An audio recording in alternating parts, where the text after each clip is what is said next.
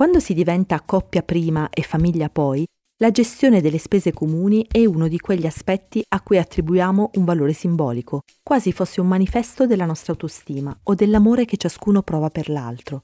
E invece andrebbe spogliato di ogni sovrastruttura e organizzato con la massima cura, perché dalle scelte di oggi dipende il benessere economico delle persone coinvolte. Satia, 43enne di Napoli, ha iniziato a rifletterci solo quando è divenuta madre e si è ritrovata a rimpiangere di non aver coltivato quella cultura dei soldi che le donne della sua famiglia avevano provato a tramandarle. Io sono Annalisa Monfreda e questo è Money Clinic, un podcast di rame in cui raccogliamo dubbi, domande e sfide della nostra community e proviamo a dare risposta con un team di esperti.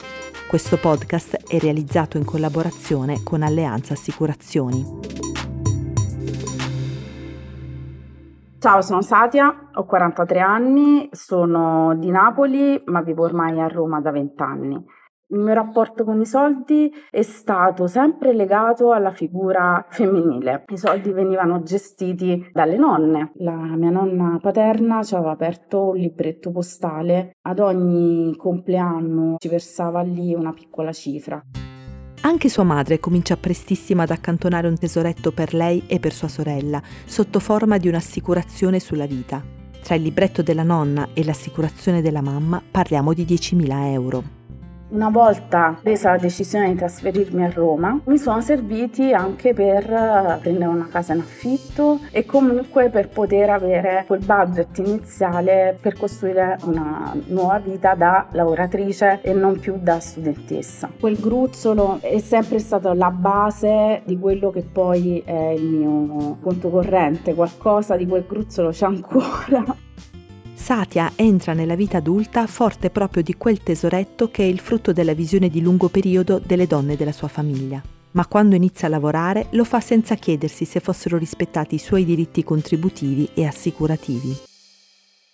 Dopo che ho fatto carriera, ho studiato, ho iniziato anche a capire quelli che erano i miei diritti di lavoratrice perché a volte anche con un contratto a tempo indeterminato non sai che ci sono tante tutele perché spesso non si riesce a leggere nemmeno una busta paga.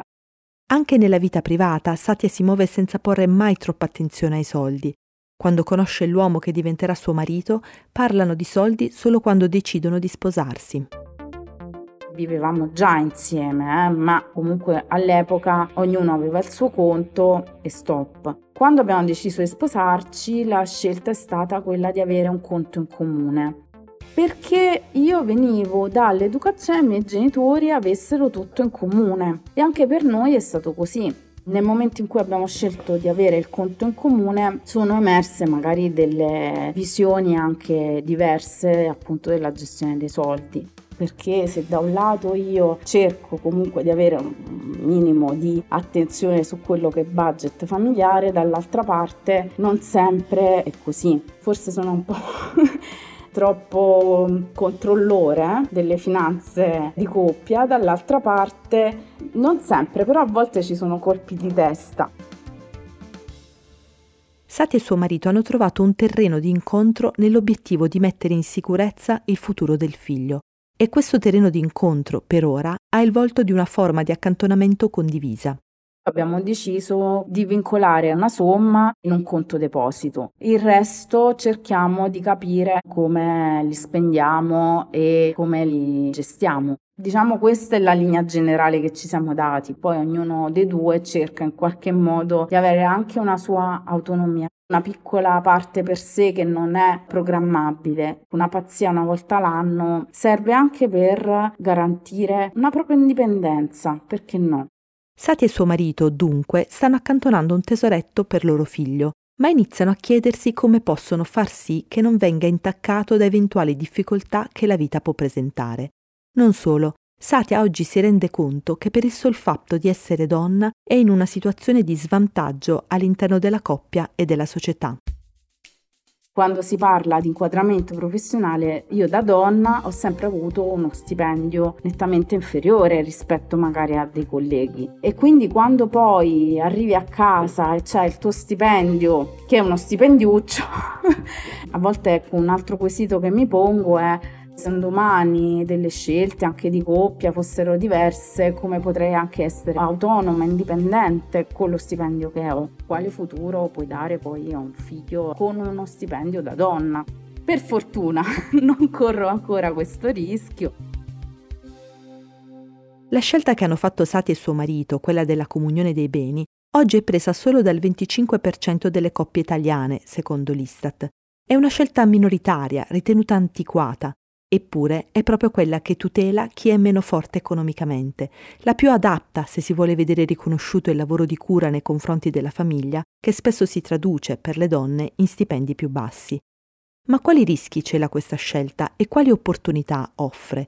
A rispondere al dilemma di Satia oggi sarà Nica Iacobelli, 50 anni, di Matera, da 23 anni consulente di Alleanza Assicurazioni.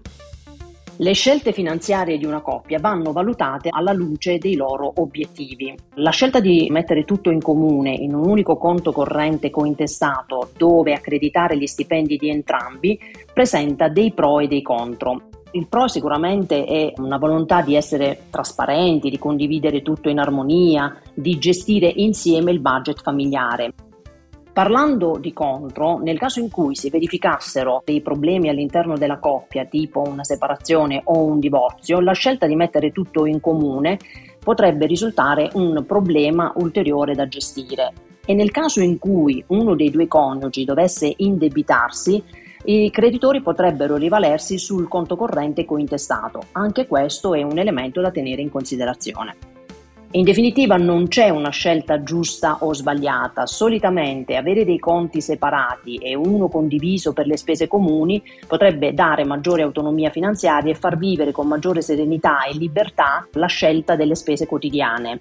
Di contro ci sono anche degli episodi di cronaca dove la mancata condivisione, la mancata compartecipazione delle spese hanno portato allo sperpero delle risorse presenti nel conto corrente a causa di cattive abitudini finanziarie come per esempio il gioco d'azzardo. In conclusione, la scelta di mettere tutto in conti comuni è un tema sul quale la coppia dovrebbe soffermarsi periodicamente per valutare se quella scelta effettuata è ancora valida oppure va modificata. La preoccupazione principale di Satya è quella di proteggere suo figlio. Cosa rischia un bambino se i genitori hanno tutto in comune e uno dei due fallisce o a fallire la sua famiglia di provenienza? Satya è in comunione dei beni. Questa scelta fa sì che le risorse accantonate dalla famiglia siano maggiormente esposte a una ribalsa o a un pignoramento nel caso in cui si verifichi un fallimento. Se uno o entrambi i genitori falliscono, le progettualità della famiglia e di conseguenza anche quelle del figlio vengono minate. E ancora di più nel caso in cui dopo il fallimento uno dei genitori venisse a mancare, perché i debiti così come i beni si ereditano. Esistono però delle tutele che si possono valutare per proteggere la famiglia da queste situazioni. Per esempio ci sono delle soluzioni assicurative, le polizze vita, che consentono di risparmiare, di individuare un beneficiario in caso di premorienza, per esempio in questo caso potrebbe essere tranquillamente il figlio, e soprattutto di sottrarsi al rischio di pignoramento. Queste polizze infatti godono appunto di questo beneficio della impignorabilità e sono fuori dall'asse ereditario, quindi non sono neanche oggetto di imposte di successione. Questi strumenti consentono di investire sia in linee a basso rischio finanziario come le gestioni separate, sia nei mercati azionari con un maggior profilo di rischio-rendimento. Occorre, come sempre, affidarsi a un consulente che possa aiutare Satia a scegliere la soluzione più adatta. Satya crede che la mancanza di educazione finanziaria sia un grave problema molto diffuso che andrebbe risolto già a scuola.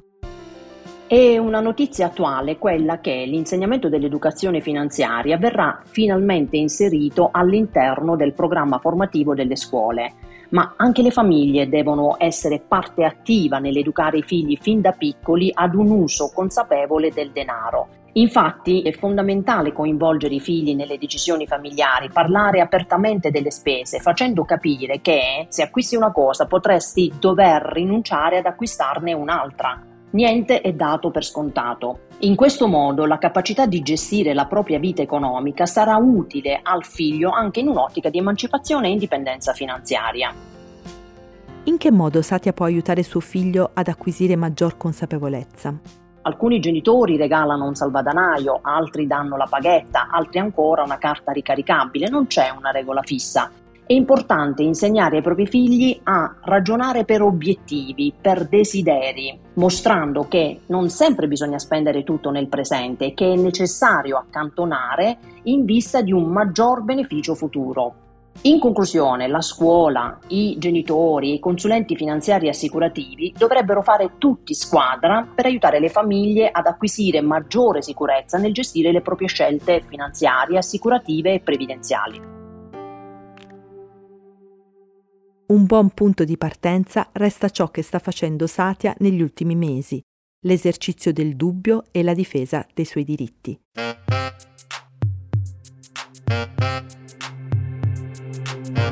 Hai ascoltato Money Clinic, un podcast di rame in collaborazione con Alleanza Assicurazioni.